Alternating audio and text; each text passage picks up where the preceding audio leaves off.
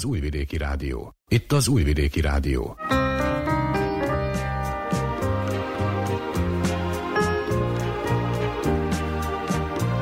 Egészségügyi mozaik.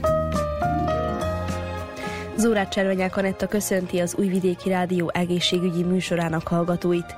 Az egészségügyi mozaikban szó lesz arról, hogy Szerbiában a jelenlegi adatok alapján a lakosság körülbelül 10%-ánál diagnosztizálták a diabétesz valamely típusát. Egy tanulmány szerint 2050-re megduplázódhat a cukorbetegek száma az egész világon. Belgyógyász szakorvos jelöltet kérdeztünk.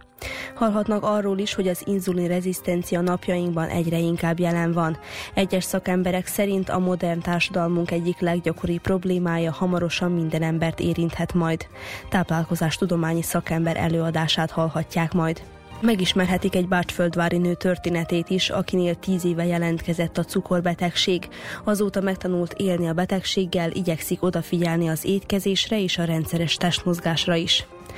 Valamint szó lesz még arról, hogy szeptember közepétől kötelező az újszülöttek spinális izomatrófiás, azaz SMA szűrése Szerbiában. Azóta 8860 kisbabát vizsgáltak meg, és egy csecsemő eredménye lett pozitív. Pálgajódi Olivérnél egy hónapos korában diagnosztizálták a komoly és ritka genetikai betegséget, a gerinc eredetű izomsorvadást. Összefogás révén a kisfiú már megkapta a világ legdrágább gyógyszerét, ami valójában megmentette az életét. Ennyi a kínálatból. Ha felkeltettük érdeklődésüket, tartsanak velünk. Vukicevics Mihály zenei szerkesztő és Daniel Slimák hangtechnikus nevében tartalmas időtöltést kívánok.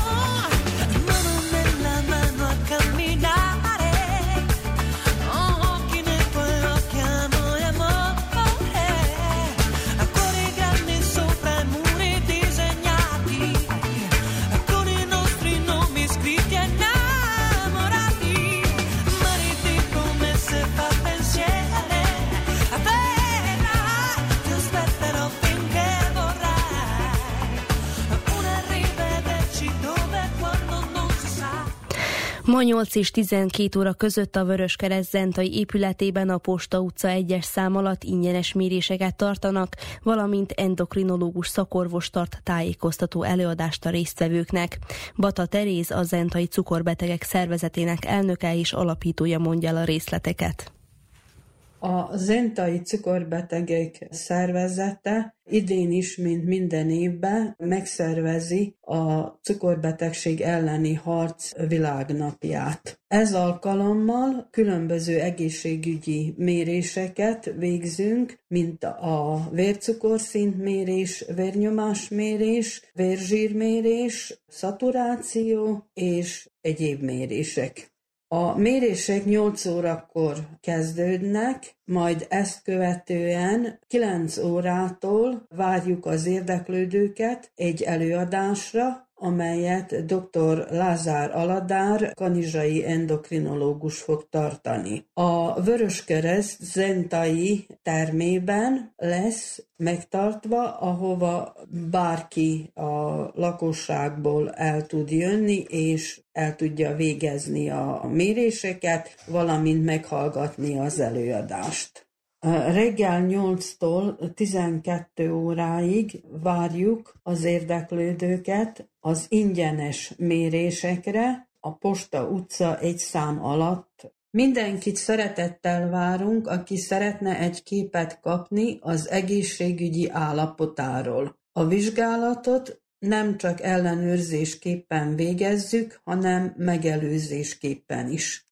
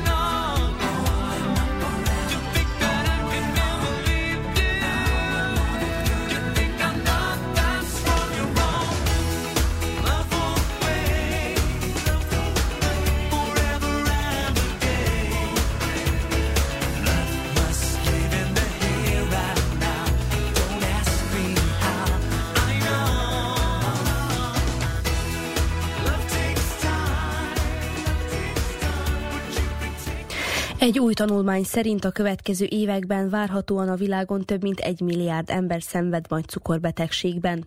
Szerbiában a jelenlegi adatok alapján a lakosság körülbelül 10%-ánál diagnosztizálták a diabétesz valamely típusát, mondja dr. Balog Dániel belgyógyász szakorvos jelölt cukorbetegség, vagy közismertebb nevén a diabetes mellitus egy krónikus, nem fertőző betegség, viszont gyakorlatilag a világunknak az egyik legnagyobb epidémiáját, illetve hát járványát, ha így nevezzük, éli. Kialakulásában nagyon fontos szerepet játszik, most ugye persze függően attól, hogy egyes vagy kettes típusú, illetve terhességi diabétesről beszélünk, az, hogy az illetőnek milyen genetikai háttere van, tehát az egyes típusú esetében inkább a genetikai tényezők játszanak szerepet, egyfajta öröklődési séma alapján játszódik le ez a folyamat, és akkor hát gyakorlatilag egy autoimmun reakció alakul ki a szervezetben, és hát ez ennek köszönhetően a szervezet megtámadja a saját hasnyálmirigyét, és ezáltal elöli azt, és az inzulin termelésnek a szintje csökken ennek az embernek a szervezetében. Míg a kettes típusú diabétesz esetében inkább a, tehát a külső tényezőknek a hatása van hangsúlyozva, az életmód, az elhízás, a túlzott zsírfogyasztás, magas vérzsírok, stb. Tehát az ilyen jellegű rizikófaktorok azok, amelyek jobban kihatással vannak, de itt is nagyon fontos a genetikának a szerepe, ugyanis azokban a családokban, ahol már volt kettes típusú diabétesz, amennyiben még az egyéb rizikófaktorok, főként az elhízás és a mozgásszegény életmód rátelepszik erre a dologra, akkor még nagyobb eséllyel alakul ki kettes típusú cukorbetegség ezeknél a személyeknél. Ugye a terhességi cukorbetegség hogyan alakulhat ki, illetve kiknél? Tehát azoknál a kismamáknál alapvetően ugye olyan személyeknél, akiknek a családjában volt cukorbetegség, náluk nagyon nagyobb a hajlam erre, tehát nem kötelező az, hogy a kismamánál mielőtt még tehet, tehát a megfogantatás megtörténjen, előtte már cukorbetegek lettek volna, sőt, nagyon gyakran a magzatnak a megszületésével, tehát a baba születésével rendeződik a cukornak az állapota, tehát a, cukor, a vércukorszint szabályzásnak az állapota, és aztán ez a kismama nem lesz cukorbeteg, valakinél azonban ez megmarad. Tehát, hogy itt is többnyire genetikai tényezők, ugyanis ez gyakorlatilag a, magzatnak a jelenléte a szervezetben az mint egy idegentest funkcionál, és ennek köszönhetően másfajta immun immunológiai állapotba kerül a, a kismamának a szervezete, és ennek köszönhetően alakul ez ki. Nagyon sok dolog még nem tisztázott ennek a, a dolognak a, a hátterében, viszont tehát kezelni kell mindenféleképp, ugyanis súlyos elváltozásokhoz vezethet a, a magzat esetében, illetve a kismama életére nézve is fontos súlyosabb komplikációk jöhetnek létre, amennyiben ez nincsen kezelve, de viszont tehát föl kell ismerni, és ez nagyon fontos, azért is a legtöbb nőgyógyász, tehát aki már vezeti a terhességet, ők külön figyelmet fordítanak erre a dologra. És ugye mondtad, hogy az egyes típusú az a genetikailag kialakult cukorbetegség, no most ugye vannak itt, akik már gyerekkorban megjelenik, így van, tehát az egyes típusú cukorbetegség az főleg a gyerekeknek a betegsége. Gyerekkorban már kialakul, ez különösebben, tehát időtől nem függ, már a kisiskolás korban is jelentkezhet, sőt előbb, akár később is. Nekünk itt a belgyészeti osztályon, tehát mi 18 éves kortól foglalkozunk ugye a betegekkel, viszont sokat megöröklünk ugye a gyerekosztálytól, tehát régi inzulinfüggő cukorbetegséget. A régi klasszifikációja az osztályozása cukorbetegségnek az volt, hogy ugye inzulinfüggő vagy inzulinfüggetlen cukorbetegség. Ez nem teljesen egyezik az egyes és kettes típusúval, tehát hogy ez nem annyira egyértelmű, mint az előtt volt, hogy az egyes az az inzulinfüggő, a kettes az, az inzulinfüggetlen cukorbetegség, ugyanis a kettes típusú cukorbetegeink nagy része idővel átkerül majd inzulinterápiára. Na most, ami az egyes típusút illeti, tehát ezek mondom főleg gyerkőcökről van szó, akik már rögtön inzulinra kerülnek, ők gyakran, amit itt látunk az Entai Közkórházban gyerekosztályon, tehát ők általánosságban egy cukorbetegség komplikációjával járó állapotban kerülnek be, ez a diabéteses ketoacidózis, amikor ők elkezdenek fogyni, többet vizelni, éhesek, szomjasak lesznek, több liter vizet fogyasztanak naponta, ugyanis a, a cukor nem tud elhasználódni a szervezetben, nagyon magas mértékre fölmegy, ilyen 20-30-as értékekről beszélünk, normális cukorérték 6,1-ig számít, tehát 6,1 millimol per liter az, amit mi normálisnak veszünk gyerekkorban is, meg fölnőtt korban is, és az a tévhit sem állja, hogy minél idősebb az ember, annál magasabb lehet a cukorja, tehát ez nem így működik. Ez egy univerzális érték ilyen szempontból és akkor a gyerekeknél ez amikor fölmegy, de fölnőtteknél is, akkor létrejön gyakorlatilag a szervezetnek egy elsavasodása, egy kiszáradása, és ennek köszönhetően ezek a gyerekek egy rosszul létes állapotban, tehát tényleg nagyon rosszul vannak, bekerülnek a kórházba, és akkor onnantól kezdve, tehát az Enzei Közkórházban az a hozzáállás, hogy egy kezdő terápia után ezeket a gyerkőcöket leküldik az újvidéki gyermekklinikára, és akkor ott kezelik őket tovább, majd pedig bevezetik nekik az állandó inzulinos kezelést. És akkor ezeket a betegeket mi szép lassan megörököljük ugye a gyerekgyógyászoktól, a belgyógyászaton, és akkor az endokrinológusunk az, aki ezzel foglalkozik többnyire, és akkor ő folytatja tehát az inzulinkezelésnek a, a beállítását, rendszeres kontroll, stb. Ugyanis a cukorbetegség nagyon sok szövődménye lehet, amely a többi szerven fog majd megmutatkozni.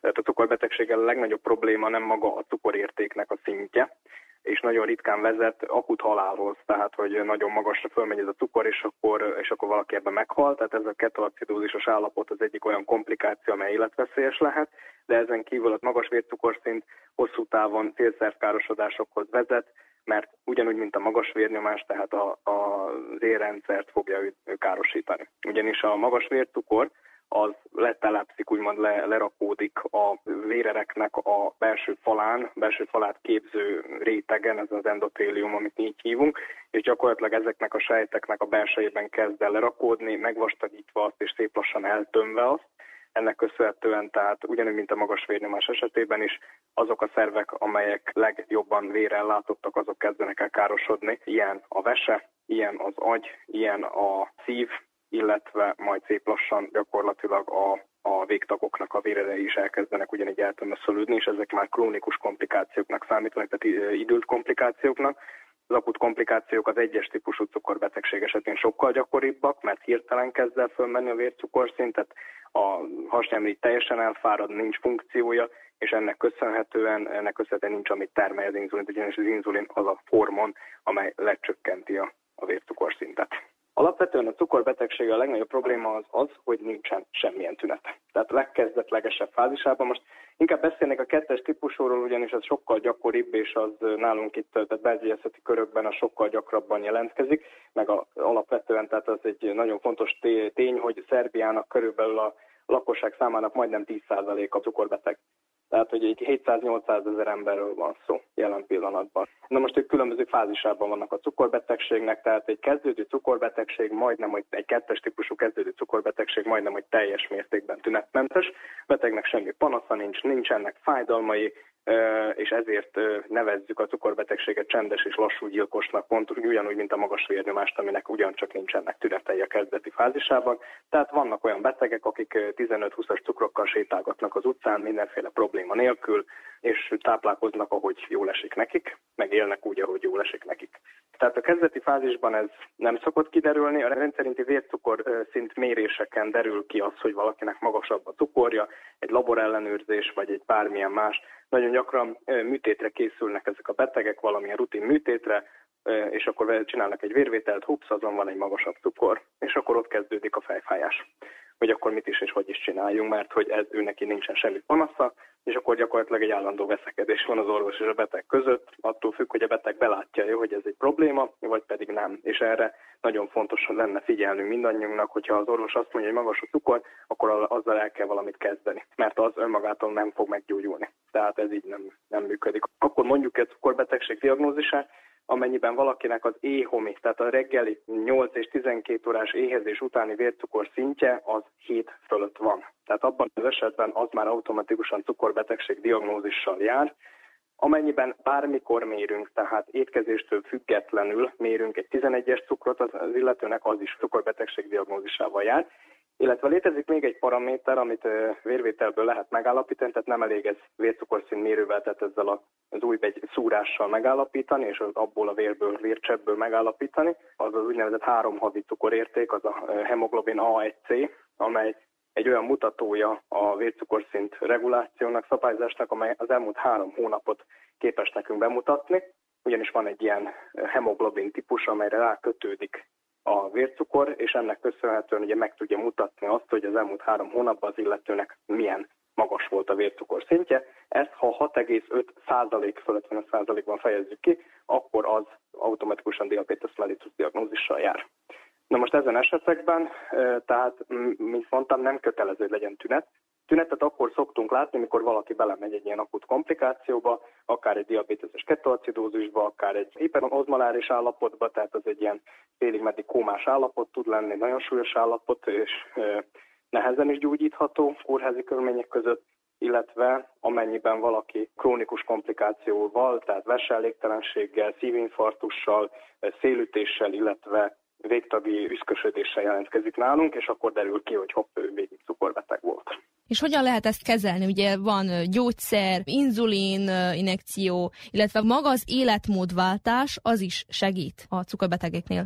Ami a cukorbetegség kezelésében nagyon fontos lenne, és ez ugyanúgy az egyes és a kettes típusú cukorbetegség kezelésében az maga az életmódterápia.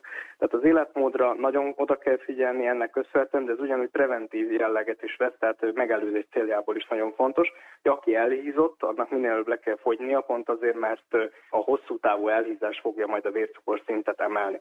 Elég gyakran hallunk egy olyan fogalomról a mai világban egy inzulinrezisztencia. Az inzulinrezisztencia egy olyan fogalom, amely a kettes típusú cukorbetegségnek a, a kórélettanában, a kialakulásában egy nagyon fontos fogalom, ugyanis a kettes típusú cukorbetegségnél nem arról beszélünk, hogy a hasnyálmirigy elfárad és nem tud elegendő inzulin termelni, tehát nem egy abszolút inzulin hiány van, hanem egy relatív inzulin hiány, tehát, hogy van elég inzulin, sőt, még több is, mint kellene, nagyon gyakran, tehát egy magas inzulinszint értéket ad majd a vérben, hogyha valaki ezt megcsinálja például a laboratóriumban, meg vérből, hanem gyakorlatilag a sejtek, amelyek fölveszik ezt a vércukrot a vérből, ezek nem reagálnak az inzulinra. Tehát hiába kötődik oda az inzulin ahhoz az adott receptorhoz, amire ő hatással kellene, hogy legyen, mégsem történik meg az, hogy a vércukorszint elkezd esni. Tehát egyszerűen nem reagálunk rá. Ezt nevezzük, nevezzük inzulinrezisztenciának ezt az állapotot, és ma már egyre gyakrabban beszélünk arról, hogy a cukorbetegség megelőző állapot, az úgynevezett prediabetes kialakíthat különböző más kórképeket, például a fiatal hölgyeknél, férfiaknál nagyon gyakran beszélünk meddőségi okként a prediabetesről, illetve a politisztás ovárium szindrómáról, ami ugye a nőknél nagyon gyakran most már ebben a világban elég gyakran jelentkezik, és mint meddőségi ok ott van a háttérben. Ami a terápiát illeti, nagyon fontos akár az egyes és kettes típusú cukorbetegeknél az, hogy megfelelő életmódot tanácsoljunk a betegeinknek. Ez egy legalább napi 30 perces erősebb séta, vagy 150 perces heti intenzív testmozgást jelent, ez belefér. Tehát főleg kardioedzésről van szó, futás, biciklizés, ilyesmi. Edzőtermi testmozgás is ajánlott gyakorlatilag, tehát heti két alkalommal egy erősebb súlyemelős gyakorlatsort nem lenne rossz elvégezni, de ez már plusz, tehát ez, ez már, hogyha valaki megcsinálja, akkor még többet ér el az egészségért, viszont nem kötelező. Tehát ami a kötelező, az a napi 30 perc legalább séta hogy egy picit leizzadjon, egy picit bedobogjon a szíve, tehát hogy ez sokat tud segíteni, illetve kevesebb ülés, tehát alapvetően a ülőmunkát kellene valamilyen szinten megszüntetni, amire mai világunkban elég nehéz megoldást találnunk. De ezt is megoldhatjuk, hogy néha napján fölkelünk a számítógép mellett, sétálunk egyet, kimegyünk a levegőre egy picit, azt a szünetet, amit kapunk a munkaadónktól, azt így ilyen módon töltjük el. Le kellene szokni a dohányzásról, az alkoholos italokról, és ami a táplálkozást illeti, minden édességről és a szénhidrát bevitelt amennyire csak lehet csökkenteni. Erre dietetikusok nagyon készségesen szoktak segíteni nekünk, hogy konkrét diétákat állítanak össze, hogyan kellene táplálkozni, mennyi szénhidrátot bevinni, tehát ajánlom mindenkinek, hogy amennyiben van lehetősége forduljon dietetikushoz, ők nagyon készségesen tudnak segíteni ebben. Fehérlisztet kerülni kell, gyakorlatilag tehát, hogy ilyen tanácsokat szoktunk adni ezeknek a betegeknek. Gyümölcsbevitelre ugyancsak figyelni kell, tehát nem túlzásba vinni a gyümölcsöket. Ott is megvan, hogy mely gyümölcsökben több a tiszta cukor szint gyakorlatilag mérték, mint más gyümölcsökben, amelyek rostosabbak és kevesebb glükózt és fruktózt tartalmaznak.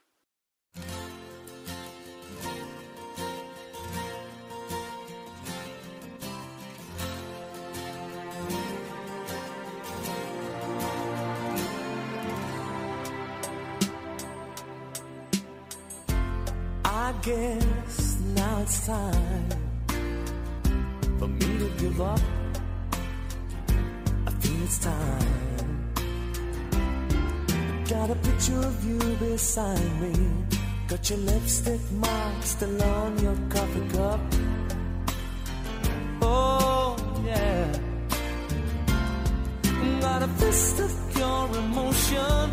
Got a head of shattered dreams. Gotta leave it, gotta leave it all behind now.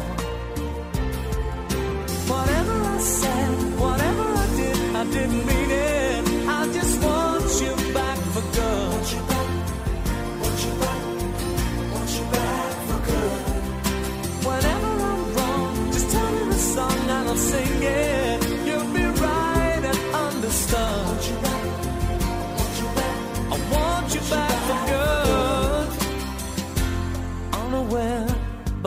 Underlined.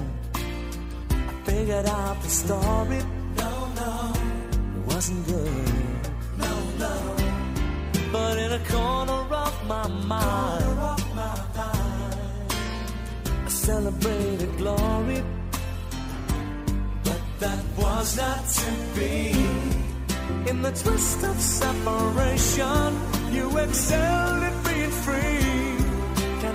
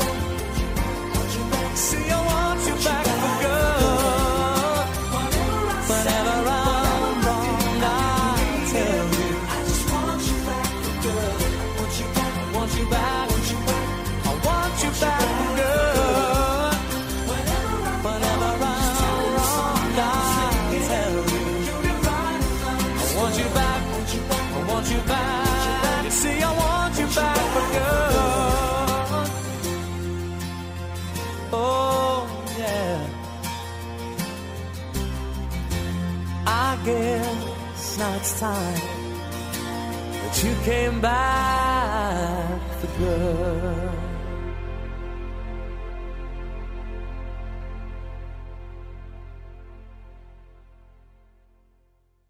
Kedves hallgatóink, folytatjuk a cukorbetegség elleni küzdelem világnapja kapcsán készített interjút dr. Balog Dániel belgyógyász szokorvos jelöltel. Ami a terápiát illeti, tehát már az orvosi részét a dolognak, az a gyógyszeres terápia gyakorlatilag a cukorbetegség kezelésében az a következő szint. Tehát már a prediabétesben a klinikai vizsgálatok azt mutatták, hogy a metformin, gluformin vagy glukofás néven futó, illetve egyéb más levédett leveken futó gyógyszer az, amely az első mérföldkő a, a cukorbetegség kezelésében, és gyakorlatilag megerősíti azoknak a receptoroknak a érzékenységét az inzulinra, amelyek akkor érzéketlenek, tehát az inzulin rezisztencia kezelésében egy nagyon fontos szerepet játszó gyógyszerről van szó. Ezeket lehet kombinálni más vércukorszint csökkentő gyógyszerekkel, többféle létezik, több csoportba tartoznak, ezekből is egyre újabbak jönnek a piacra, tehát gyakorlatilag egyre komfortosabb, kevesebb mellékhatással rendelkező gyógyszerekről van szó, és amennyiben ezek a gyógyszerek már nem tudják a hatásokat elvégezni, akkor dönt úgy az endokrinológus, hogy no, itt az ideje átváltani,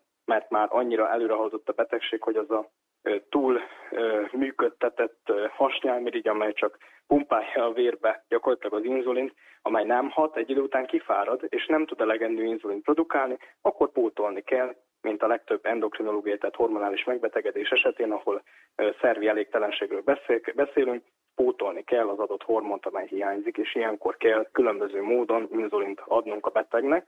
Ez többféle formában történik. Az egyik leggyakoribb adási formája az inzulinnak az úgynevezett intenzívált konvencionális inzulinterápia, ez az IKIT, amit mi így hívunk, gyakorlatilag négyszer kell inzulint adni, kétféle inzulinból, tehát van rövid hatású inzulin, amely mindig az étkezések előtt kell beadni, főétkezések előtt, és van egy bazális inzulin, amit este szoktunk beadni a betegnek, és akkor ezeket, tehát az endokrinológus határozza meg az értékeit, hogy hány egységet kell beadni ezekből az inzulinokból. Van, amikor a, a cukorbetegség más betegség talaján alakul ki, nagyon gyakran össze van kötve például a, a pajzsmirigy betegséggel nagyon gyakran, és hogyha rosszul van a pajzsmirigy betegség regulálva, abban az esetben a cukorbetegség is rosszul van regulálva, de ugyanígy a cukorbetegség vérzsír változásokhoz is fog bevezetni, és akkor az azt is kell kezelni. Tehát, hogy elég gyakran más betegségekkel együtt jelentkezik a cukorbetegség. Azok a betegek például, akik kortikoszteroid terápiában részesülnek valamilyen krónikus autoimmunbetegségnek a kezelésében, vagy akár COVID után nagyon gyakran kellett adnunk kortikoszteroidot, akkor ő nekik a cukor regulációk, tehát a vércukorszint szabályzások is fölborul, és akkor volt sajnos olyan, akinek kialakult ez miatt egy már valamilyen talajon meglévő prediabetes csak előre haladott ennek köszönhetően, és átment egy cukorbetegségbe. Tehát, hogy a hajlam az ott kell, legyen, nem fog saját magától ez csak úgy létrejönni bárkinek. És ugye már említettük a szövődményeket, hogy milyen szövődményei lehetnek ennek a betegségnek, mondjunk ezt egy kicsit részletesebben el. Tehát szövődményekkel kezdődik a cukorbetegséget. A legnagyobb probléma, hogy addig a betegek nem is fordítottak figyelmet rá, és hopp, egyszer egy beteg beérkezik a mentőbe, hogy fáj a melkasa, gyakorlatilag egy infartust kapott, szívinfarktust. És akkor kiderül, hogy nagyon magas a vércukorszint értéke is. Tehát például az, a nagy ereknek az eltömődése, amely szívizominfarktushoz, szélütéshez, ne Isten agyvérzéshez vezethet, ezek, ezek nagyon gyakran jelentkeznek, mint első formája a cukorbetegség, mert hogy ez mögött az bújik meg. Emellett ott vannak a végtagi erekkárosodásai, és eldugulásai, elkezdenek pirosodni a betegnek a lábai, begyulladni, gennyesedni, és szép lassan üszkösödni sajnos. A diabéteses láb, mint fogalom, tehát egy ilyen fekélyes elváltozás jön létre a lábon. Nagyon gyakran sajnos a nem megfelelő elsődleges egészségügyi ellátásnak köszönhetően, illetve a betegeknek a nem megfelelő egészségtudatuknak köszönhetően nem fordulnak időben orvoshoz, illetve az egészségügyhöz, és ennek köszönhetően el, előre halad ez a betegség. Tehát ez egy nagyon fontos jel. Emellett nagyon gyakran ezek a betegek onnan jönnek, hogy nem vizelnek eleget, tehát nagyon kevés vizeletük van, és egy ilyen hányinger hányásos rossz tudatállapotú betegként érkeznek be a sürgősségi betegfölvételre, ahol kiderül, hogy a vesélyek gyakorlatilag nem működnek, egy, egy akut vagy egy akutizálódó krónikus veselégtelenségként érkeznek be ugye a sürgősségi osztályra, és akkor gyakorlatilag kiderül, hogy ez is a rossz vércukorszint szabályzásnak a következményeként alakult ki, és tehát vesepótló kezelésen, dialízisen, illetve később esetleg a vesetransplantációban részesülnek ezek a betegek. Ezek azok a krónikus komplikációk, amelyektől védenünk kell a cukorbetegeket, és nagyon gyakran viszont ezzel kezdődik a betegség, tehát így látjuk először a beteget, így kerül az adott szakkádernek a kezébe ez a beteg. Az akut komplikációk, az akut szövődmények azonban mondom, tehát azok életveszélyesek tudnak lenni. Ott az a, az a tünet együttes, úgynevezett mellitus szindróma az, amire nagyon oda kell figyelni, tehát a, az állandó szomjúság, hogy egy ilyen 5-6 liter folyadékot be kell vigyen az ember, és ezt mind ki is vizeli aztán, tehát hogy sokat vizel, annak ellenére, hogy ugye viszi be a, a folyadékot, és hogy szomjas és szárad ki, meg hogy elkezd fogyni, főleg az egyes típusú cukorbetegeknél van, hogy elkezd fogyni annak ellenére, hogy állandóan eszik, van étvágya, és mégis fogy. Tehát ennek köszönhetően gyakorlatilag, mint, mint említettem, a rossz vércukorszint regulációnak köszönhetően a vércukorszint az emelkedik, viszont nem tud a sejtekbe jutni, és ezért állandóan azt követelik a a sejtjeink, hogy együnk és együnk, és nincs elég energiánk. Ha családban van cukorbeteg, mekkora az esélye, hogy ez öröklődhet? többszörösen nagy. Tehát, hogy a, az átlag populációhoz képest, akinek nincsen cukorbeteg a családjában, többszörös rizikóval bír az, akinek van a családjában. Ez nagyon gyakran attól függ, tehát ezért nem tudok pontos számot mondani, mert nagyon gyakran attól függ, hogy ő azelőtt milyen életet élt, mennyire vigyázott a testsúlyára, a létkezési szokásaira, a mozgási szokásaira. Tehát ez nem egy, nem egy exakt szám, amit, amit így ki lehet mutatni. A lényeg az, hogy magasabb a kockázat azoknál a személyeknél, akiknek van cukorbeteg a családjában. Az előző évekhez képest nőtt a cukorbetegek száma itt nálunk Szerbiában? Én azt látom a saját praxisunkból, hogy, hogy igen, tehát nő egyre gyakrabban van cukorbetegünk, és egyre fiatalabbaknál van, köszönhetően annak, hogy egyre kevesebbet mozgunk, és köszönhetően annak, hogy egyre, egyre rosszabbul táplálkozunk. Tehát ez nem jó felé halad.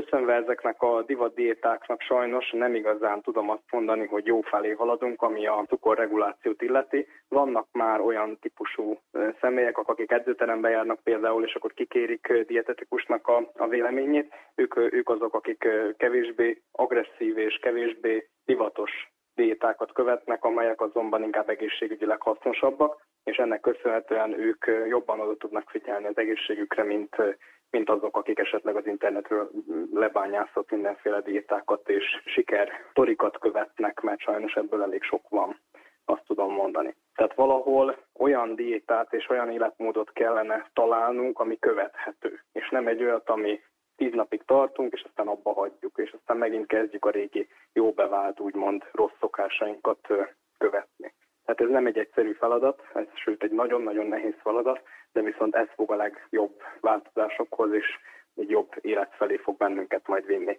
A cukorbetegségnek a legnagyobb hátránya szerintem az, hogy az életminőségét az embernek nagyon-nagyon meg, megnyírbálja és megcsorbítja. Akár az, ha csak már arra gondolunk, hogy valaki inzulintól függ, akkor tehát mindig találnia kell egy adott helyet, ahol ő beadhatja magának komfortos körülmények között, ahol nem kerül a társadalomnak kritikája alá. Gyerekeknél ez főleg probléma az iskolába, tehát hogy ezeket a dolgokat kellene valahogy az embertársainak elfogadni és azt mondani, hogy jó, te cukorbeteg vagy, viszont ez nem szégyen. Tehát ez egy, ez egy olyan dolog, amely teljesen a világunkban van, és ennek, ezeknek a személyeknek még plusz segítenünk is kellene.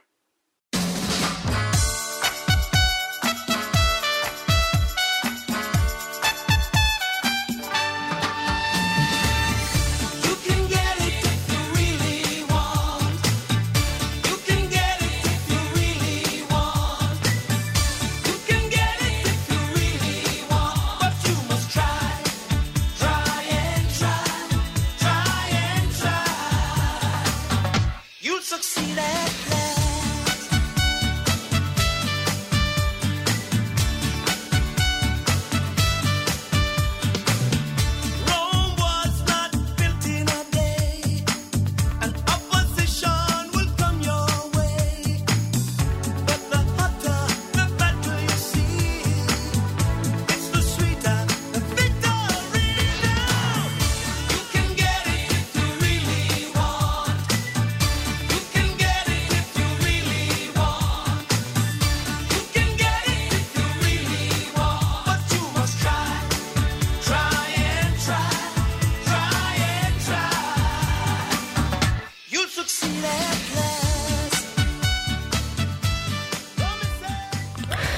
Az inzulinrezisztencia napjainkban egyre inkább jelen van. Egyes szakemberek szerint a modern társadalmunk egyik leggyakoribb problémája hamarosan minden embert érinthet majd. Vojnovics Gabriella táplálkozás tudományi szakember előadását hallják. Az inzulinrezisztencia a kettes típusú cukorbetegség előszobája is, ez miatt nagyon fontos rá megfelelő hangsúlyt fektetni, illetve megelőzésére. Ez egy olyan állapot, amikor az izom, illetve a zsír és a májsejtek kevésbé lesznek érzékenyek az inzulin nevű hormonra. Az inzulinhormont a hasnyálmirigy sejtjei termelik, amelynek az a feladata, hogy a bevitt élelmiszer az lebomlik, a glükóz bejut a véráramba, és az inzulinnak az lenne a feladata, hogy a véráramból, a vérárammal a cukor eljut a célsejtekig, és az inzulinnak be kellene jutatni a sejtekbe ezt a cukrot, ahol átalakul energiával. Inzulinrezisztencia esetén ez a folyamat ütközik nehézségekben. De nézzük csak, hogy mi miatt alakul ki ez a nehézség. Általában a legfőbb okok, ami miatt kialakul, a nem megfelelő táplálkozás, illetve az életmódbeli tényezők, emellett a krónikus stressz, a mozgásszegény életmód, az ultrafeldolgozott cukrozott élelmiszerek, illetve a gyakori dohányzás és az alkoholfogyasztás. Fontos azonban kihangsúlyoznom, hogy az inzulinrezisztencia nem kizárólag olyan embereket érint, akik túlsúlyosak vagy elhízottak, hanem lehet olyan embereket is érinthet, akik normális testsúlyjal rendelkeznek. De nézzük csak, hogy mi is ez az inzulinrezisztencia. Tehát az inzulin nem tud bejutni a sejtekbe, így nem jut el a célszervekig, hogy energiát szolgáljon, így valójában a sejtek éheznek, így nem csökken a véráramban a cukorszint, így folyamatosan magas vércukorszintünk lesz, ami által a hasnyálmirigy még több inzulin termel, hogy megpróbálja ezt csökkenteni. Így úgymond az az inzulinpang a véráramunkban. Az inzulin nem képes a vérben keringő cukrot a sejtekbe juttatni, ennek következményében megemelkedik a vércukorszint, a hasnyálmirigy még több inzulint próbál előállítani annak érdekében, hogy stabilizálja ezt az állapotot. Ez az állapot fenntarthat akár 5-10-15 évig is úgy, hogy nincs diagnosztizálva, majd később kialakul belőle a kettes típusú cukorbetegség. Fontos kihangsúlyozni, azért tartom fontosnak ezt az előadást, mivel ez az állapot egy visszafordítható folyamat, igen könnyen, akár még gyógyszerek nélkül is.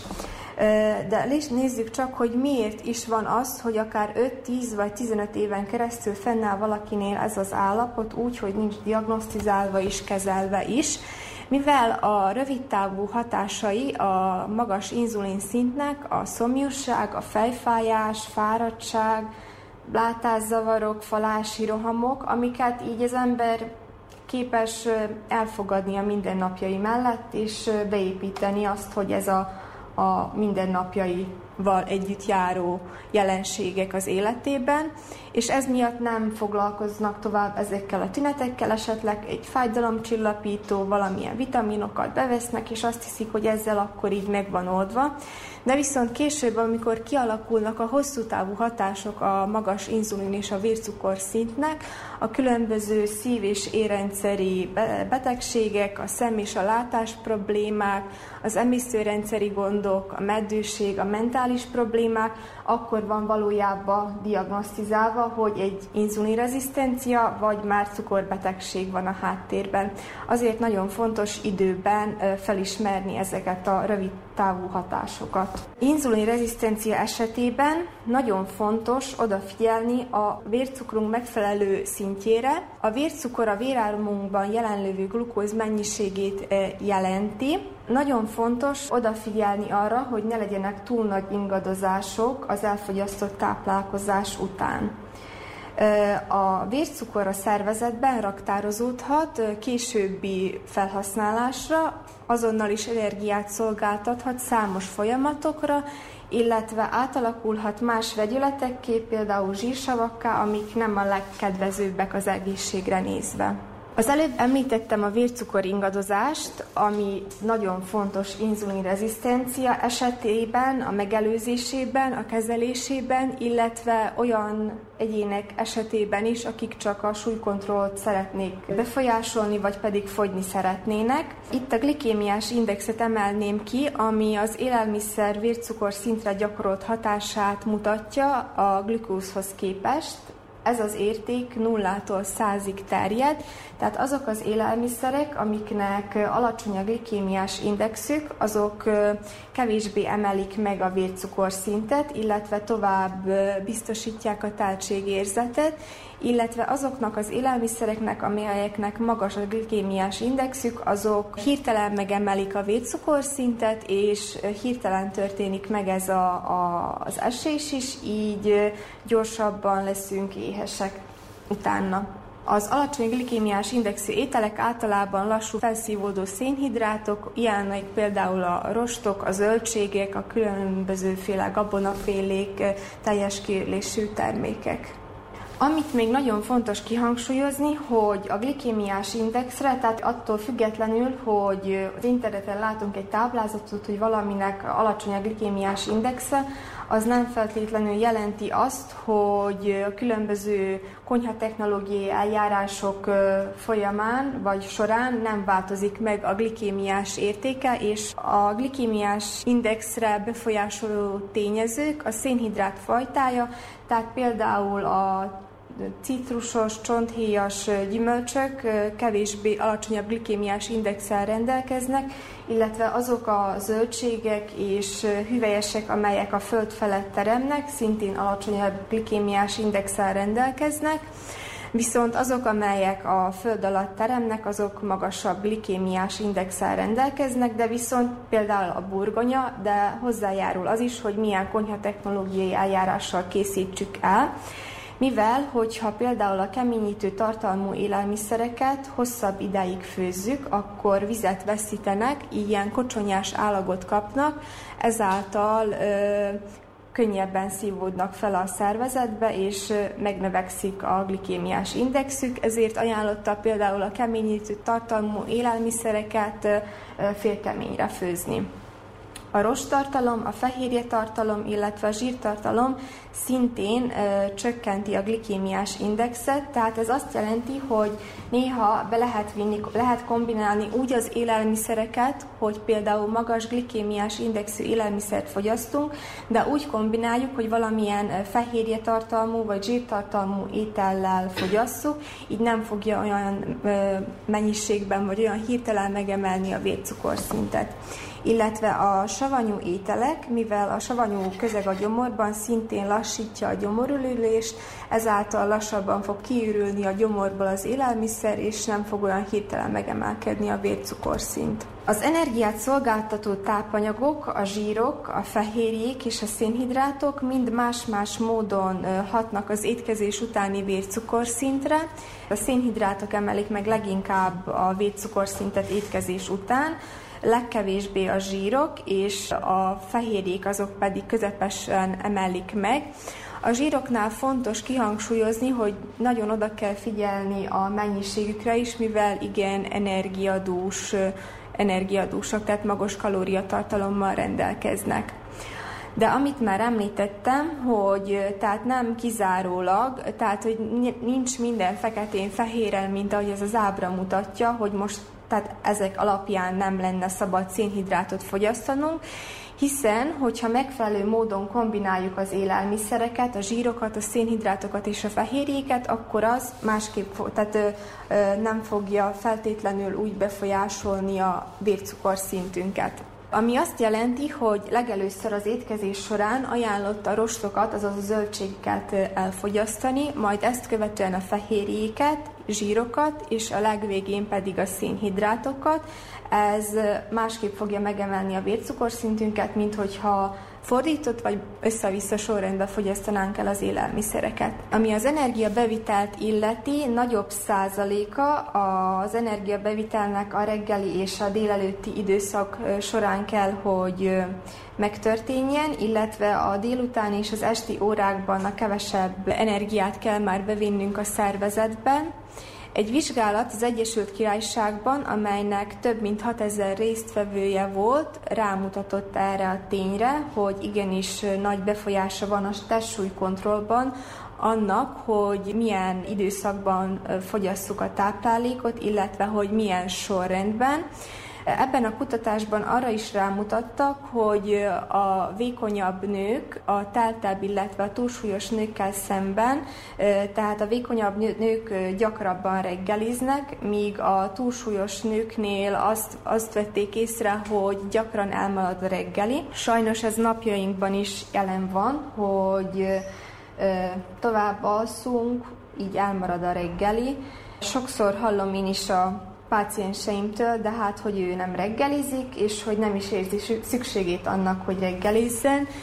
Ez sajnos a modern korban alakult így ki, tehát, hogy először szükség szerint, tehát, hogy nem kelünk fel, nincs idő a reggelire, a szervezet egy idő után rászokik arra, de ez nem, nem feltétlenül jó, de viszont sokszor abban a tévhitben vagyunk, hogy ezzel még jót is teszünk a szervezetünknek, illetve a testsúlykontrollunknak, hogyha a reggelit kihagyjuk.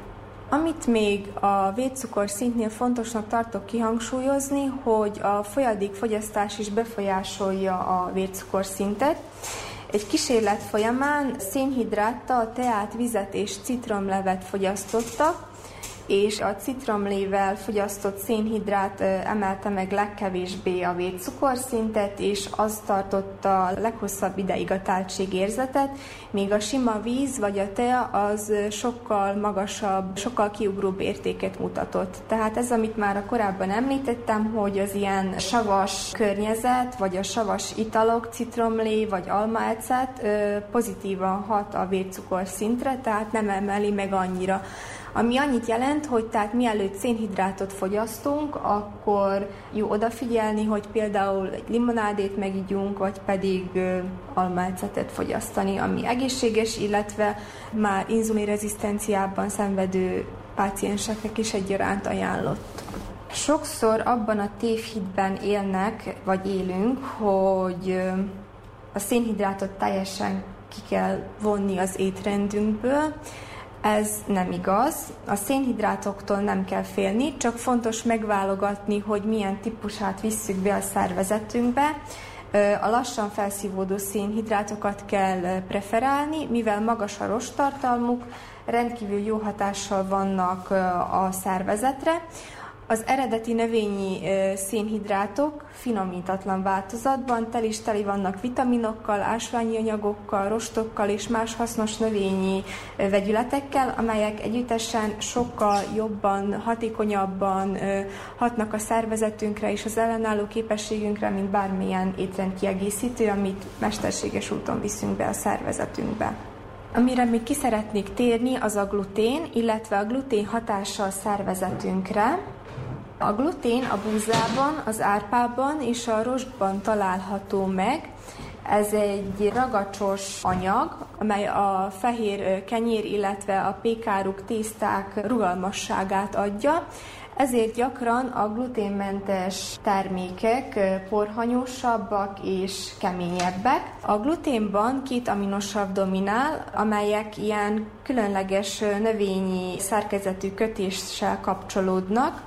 Ennek bizonyos részei alig emészthetőek, míg mások szorosan kapcsolódnak a bélfalhoz, zonulin fehérjét termelve. A bélhámsejtek szorosan kapcsolódnak egymáshoz, de viszont mikor ez a fehérje kialakul, akkor fellazítja ezeket a szorosan egymáshoz kapcsolt bélhámsejteket, és amikor ezek itt fellazulnak, akkor könnyebben jut be bármilyen baktérium vagy emésztetlen élelmiszer a véráramunkba, amely az immunrendszerünknek a kóros reakcióját válthatja ki. Innen ered számos autoimmunbetegség, illetve az inzulinrezisztencia is. Ez miatt szoktuk ajánlani, hogy gluténmentesen táplálkozzanak azok az emberek, akiknek már van ilyen problémájuk, illetve egészséges embereknek is ajánlott néha a gluténszegény étrend ebből kifolyólag. Sokan azt hiszik, hogy ha gluténmentesen táplálkoznak, az azzal egyenlő, hogy fogyni fognak, ami nem igaz, nem feltétlenül így van, mivel a krumpli és a kukorica is gluténmentes, aminek viszont magas a glikémiás indexe, és hogyha nem figyelünk oda, hogy milyen módon fogyasszuk, vagy milyen konyhatechnológiai eljárással készítjük el, akkor nem fog hozzájárulni a testsúlykontrollhoz, vagy a testsúly csökkentéshez. Erre már időszámításunk előtt 2000-rel Hippokratész is rájött, hogy minden betegség a belegben kezdődik. A bérrendszerben több milliárd mikroorganizmus, baktérium és vírus, illetve gomba él. A bélben élő baktériumok fontos szerepet játszanak az emésztésben, illetve a tápanyagok megfelelő felszívódásában. A cukrok és az édesítőszerek a vércukor, illetve az inzulin emelkedést okoznak, és tönkreteszik az egészséges bélflórát.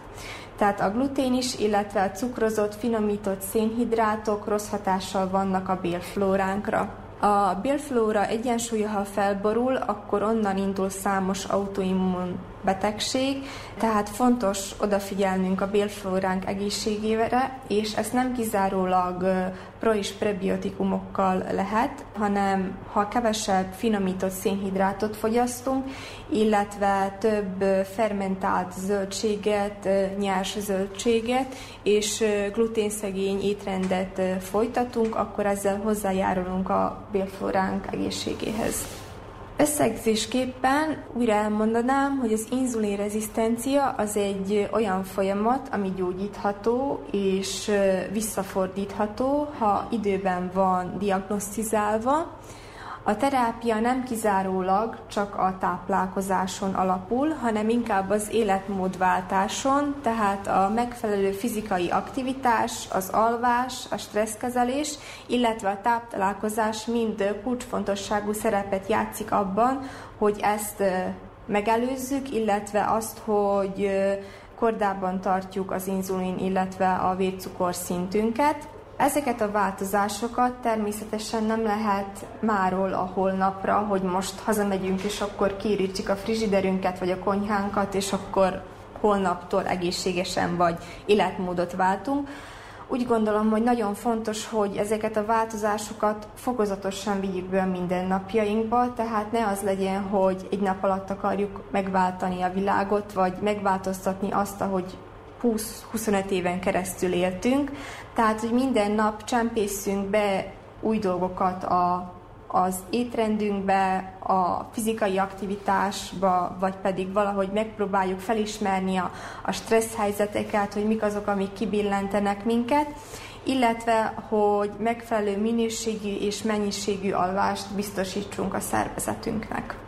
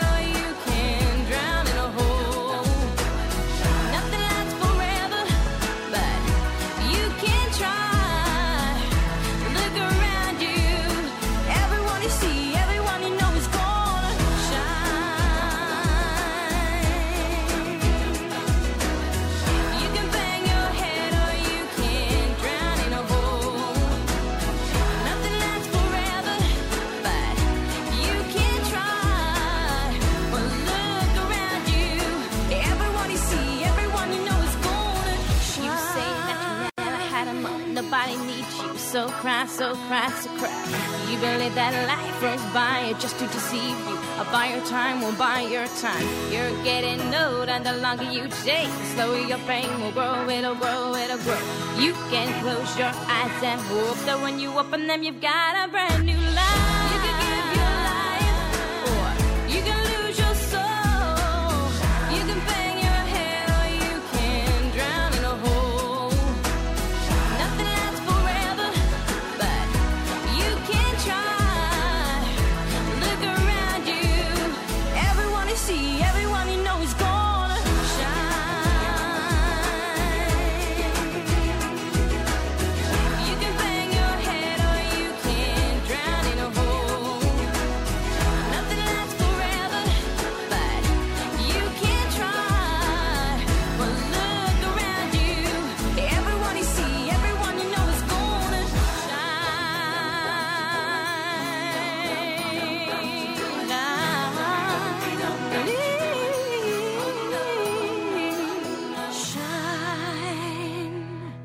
Az én esetem. Az én esetem. Az én esetem. Az én esetem. Az én esetem. A cukorbetegség bármikor megjelenhet életünkben. Molnár Vinkovics Ágnesnél tíz éve jelentkeztek a problémák. Azóta hozzászokott, megtanult élni a betegséggel. Próbál tudatosan élni, sokat mozog és odafigyel az étkezésre is. Az ő esetét hallják. 2013. decemberében tudatosult az bennem, hogy én cukorbeteg vagyok. Rohamosan soványodtam, meg homályosan láttam. Én rendszeresen minden évben megyek ilyen szisztematikus vizsgálatra, a munkahelyen ezt mi nekünk finanszírozzák, és mondjuk rá én áprilisban voltam abban az évben a, azon a szisztematikus vizsgálaton, én, akkor rendben volt a cukorszintem, hát rá sem gondoltam, hogy én cukorbeteg vagyok. Hanem az egyik kolléganőm azt mondja én nekem, hogy mikor miért tette utoljára cukrodat. Hát mondom, akkor voltunk ugye szisztematikus vizsgálaton, hát nekem akkor az rendben volt. És ő hozott egy cukormérőt, reggel 6 óra, ugye 6 órakor jöttünk a munkára, és én nekem reggel 6-kor 17 egész nem tudom még mennyi. Aztán másnap reggel szintén hozta, akkor meg 26 valamennyi. Tehát az orvoshoz. Na most, hogy ez mi következtében, hát valószínű, hogy valami stressz okozta, ugye több minden közre játszik itt, pont akkor jelentette be az én lányom, hogy ő el fog menni.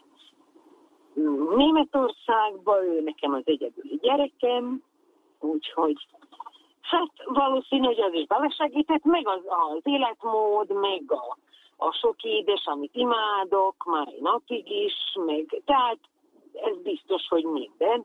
De hogy mi volt a, az a klik, tehát azt pontosan így nem tudom, tehát így kezdődött. Úgyhogy én rögtön inzulinos terápiát kaptam, tehát olyan, hogy este inzulin, meg napközben gyógyszer. De ezt nagyon gyorsan áttettük úgy, hogy csak inzulinra. Tehát mondjuk rá egy év leforgása alatt én csak inzulinos terápiát. Hány inzulint kell beadnia magának? Naponta négyszer, tehát olyan, hogy egyik fajta inzulin, azt, ugye ezt így szoktam mondani, hogy reggeli, ebéd, vacsora, mondjuk akkor ilyen nyolc egységet adok evés előtt, és akkor aztán este, tehát 10 után, fél 11, 11, most attól függ, hogy mikor dolgozok, ha délelőttes vagyok, vagy délutános, akkor pedig 40-től 48 egység, tehát az attól függ, megmérem a cukromat, amikor még attól is kevesebb. Tehát az egészségünkhöz nagyon sokat hozzásegíthetünk azzal, hogy vigyázunk, hogy mit teszünk, mennyit teszünk, és, és hogy sokat mozogni. Mondjuk rá én, ami a mozgást illeti, tényleg törekszek tornázni is, mondjuk rá tavasztól őszig, mi nekünk van szőlőn a Holtiszánál, ott ilyen állandó aktivitás, tehát olyan, hogy munkahely, az otthon, még ott a fölöskádban állandóan van mit tenni tavasztól őszig, akkor télen pedig szoktam menni piláteszra. Úgyhogy hát így törekszek karba tartani, amennyire tudom, mondjuk rá hála Istennek, ez most már én nekem ilyen tíz éves mese, de úgy érzem, hogy jó karba tudom tartani egyelőre. A mindennapokban hogy lehet ezzel együtt élni? Tehát ugye mondja, hogy oda kell figyelni a mozgásra, az étkezésre, de azért néha megkívánja az ember azt az édességet, vagy azt az akármit. Akkor még lopja, és akkor egy egységet csavar az inzulinon, regulálja azt, amit meglopott. Vagy egy kör séta, és akkor az már megint helyre van hozva. Tehát még lehet tanulni vele, együtt élni, csak el kell tudni fogadni. Tehát most, hogyha valakivel beszélgetek, és akkor azt mondom, vagy egy följön, hogy hát most én cukorbetegséggel élek, akkor jaj, meg négyszer oltod magad. Hát, és akkor ez, ez én nekem már annyira természetes, meg annyira, hát ezzel élek, így van, ezt el kell fogadni, ez pont olyan, hogy most beveszek egy gyógyszert, vagy, vagy beadom az inzulint, az teljesen ugyanaz. És abszolút nem terhelem magam vele, mert mondjuk rá nekem volt még fiatal koromban, mondjam azt, ilyen hormon problémáim, hormonháztartás kavarodás. Megtanultam azt, hogy nem azzal foglalkozok, hogy jaj, most én mennyire beteg vagyok, hanem azzal foglalkozok, hogy én, nekem mik a céljaim, mit tehát akkor, mikor még olyan fázisban voltam, hogy egy kisgyerek, még akkor én neki köllök, tehát szüksége van rám, akkor tehát abszolút nem törődtem a betegségemmel olyan értelemben, hogy, hogy most terheljem magam vele. Úgy szintén most is. Tehát én nekem most került rá a sor az életembe arra, hogy utazni tudok. Tehát így élek, totál normális életet én úgy érzem.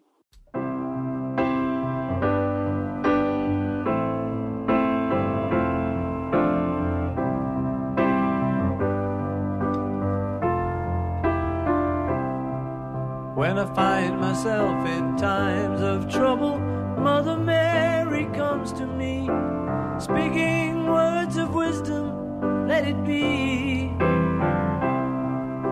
And in my hour of darkness, she is standing right in front of me, speaking words of wisdom, let it be.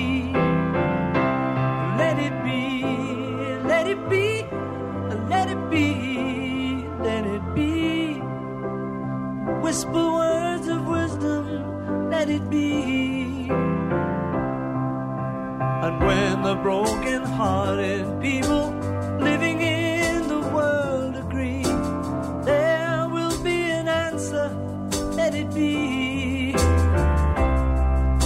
For though they may be parted, there is still a chance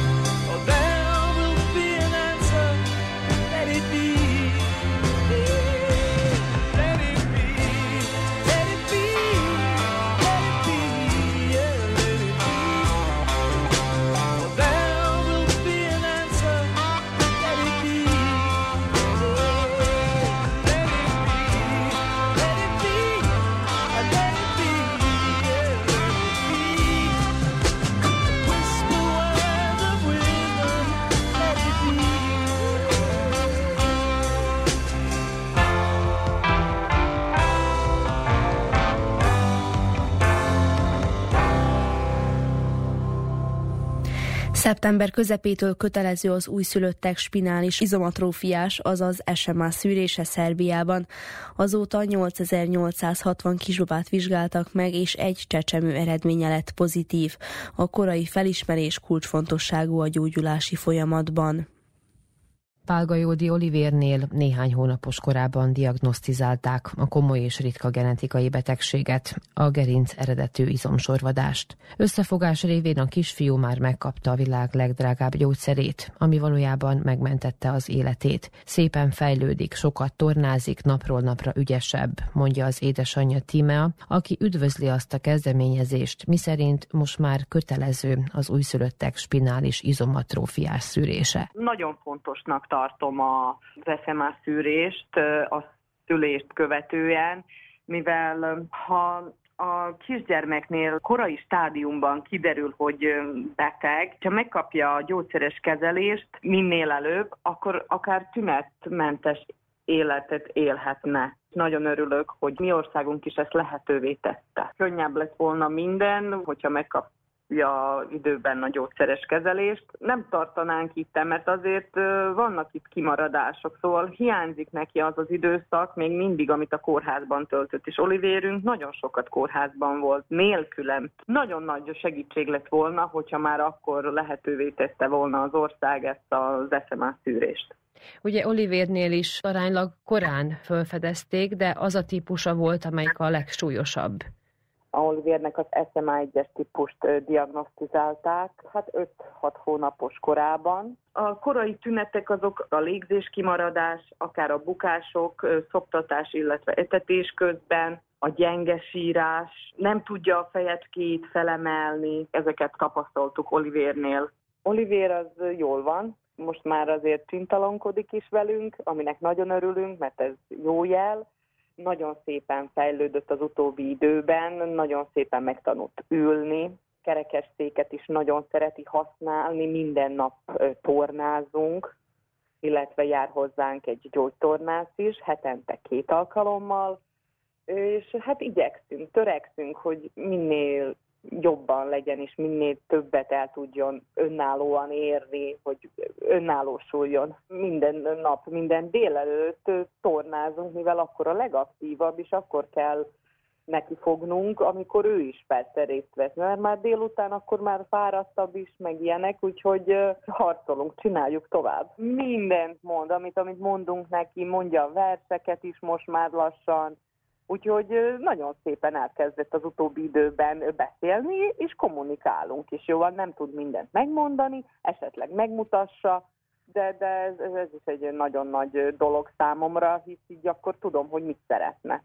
Lehet továbbra is Olivért támogatni a Budi Humános folyószámlán, illetve a Vajdasági Jótékonysági licit csoportban akár felajánlásokat is tudnak az emberek ilyen liciteket indítani. Még továbbra is megy a gyűjtés, hiszen nem sokára lehetséges, még ez nem biztos, majd jövőre, ha megyünk a Betesdában nagy kontrollra, akkor megtudjuk, hogy mikor lehet műteni a kis hátát, mivel van neki ilyen elég nagy gerincszerdülése. Hogy arra is majd nem sokára ha azt mondják az orvosok, hogy műteni lehet, akkor, akkor, akkor meg, megműtsük, de Budapesten. Az utóbbi időben azért leálltak ezek a támogatások. Továbbra is a Betesdába járunk ilyen gyógykezelésekre, meg gyógytornákra is, ilyen intenzív terápiákra is Budapestre járunk, és, és azért köl neki a segítség. Meg hát vannak itt egy ilyen egy speciális tápszerek, amiket államilag nem támogatottak, és ezért szerencsénk van, hogy a Budi Humán azt kifizeti. Úgyhogy azért mondom, hogy lehet továbbra is támogatni, hogy ez nagyon fontos lenne. Szeptember közepe óta 8860 kisbabát vizsgáltak meg az ország szülészetein, és egy csecsemő eredménye lett pozitív. A kisbabát rizdiplomgyógyszerrel kezelik. Csak úgy, mint a világ fejlettebb országaiban, Szerbiában is három korszerű gyógyszer áll rendelkezésre. A genetikai tesztek elvégzése után döntik el az orvosok, hogy e három közül melyik a legalkalmasabb.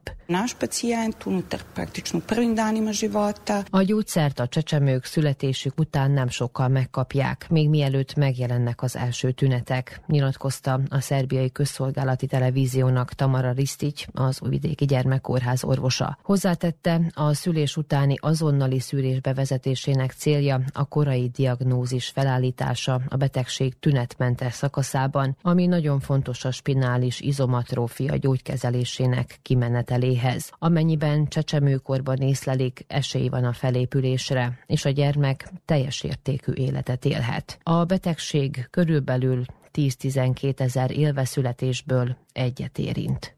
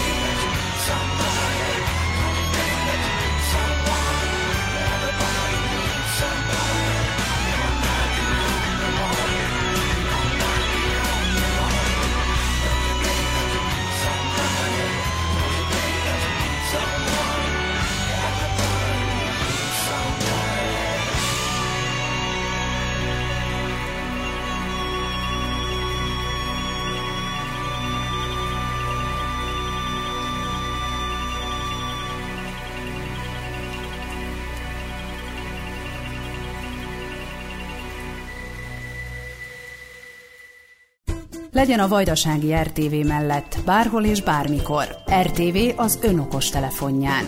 Értesüljön azonnal a legfontosabb hírekről. Nézze és hallgassa műsorainkat, amikor önnek megfelel. Tájékozódjon műsorkínálatunkról. A Vajdasági RTV mindenhol és mindenkor önnel. Az Android alkalmazás az rtv.rs honlapon érhető el.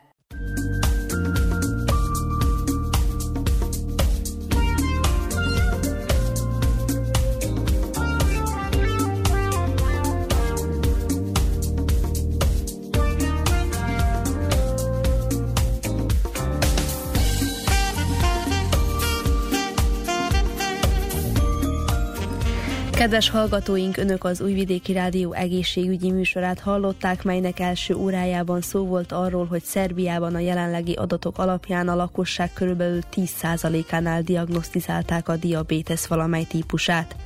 Egy tanulmány szerint 2050-re megduplázódhat a cukorbetegek száma az egész világon.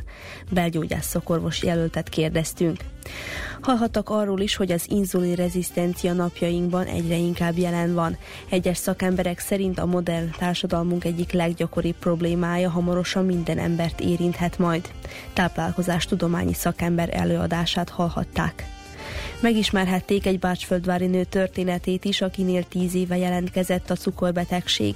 Azóta megtanult élni a betegséggel, igyekszik odafigyelni az étkezésre és a rendszeres testmozgásra is.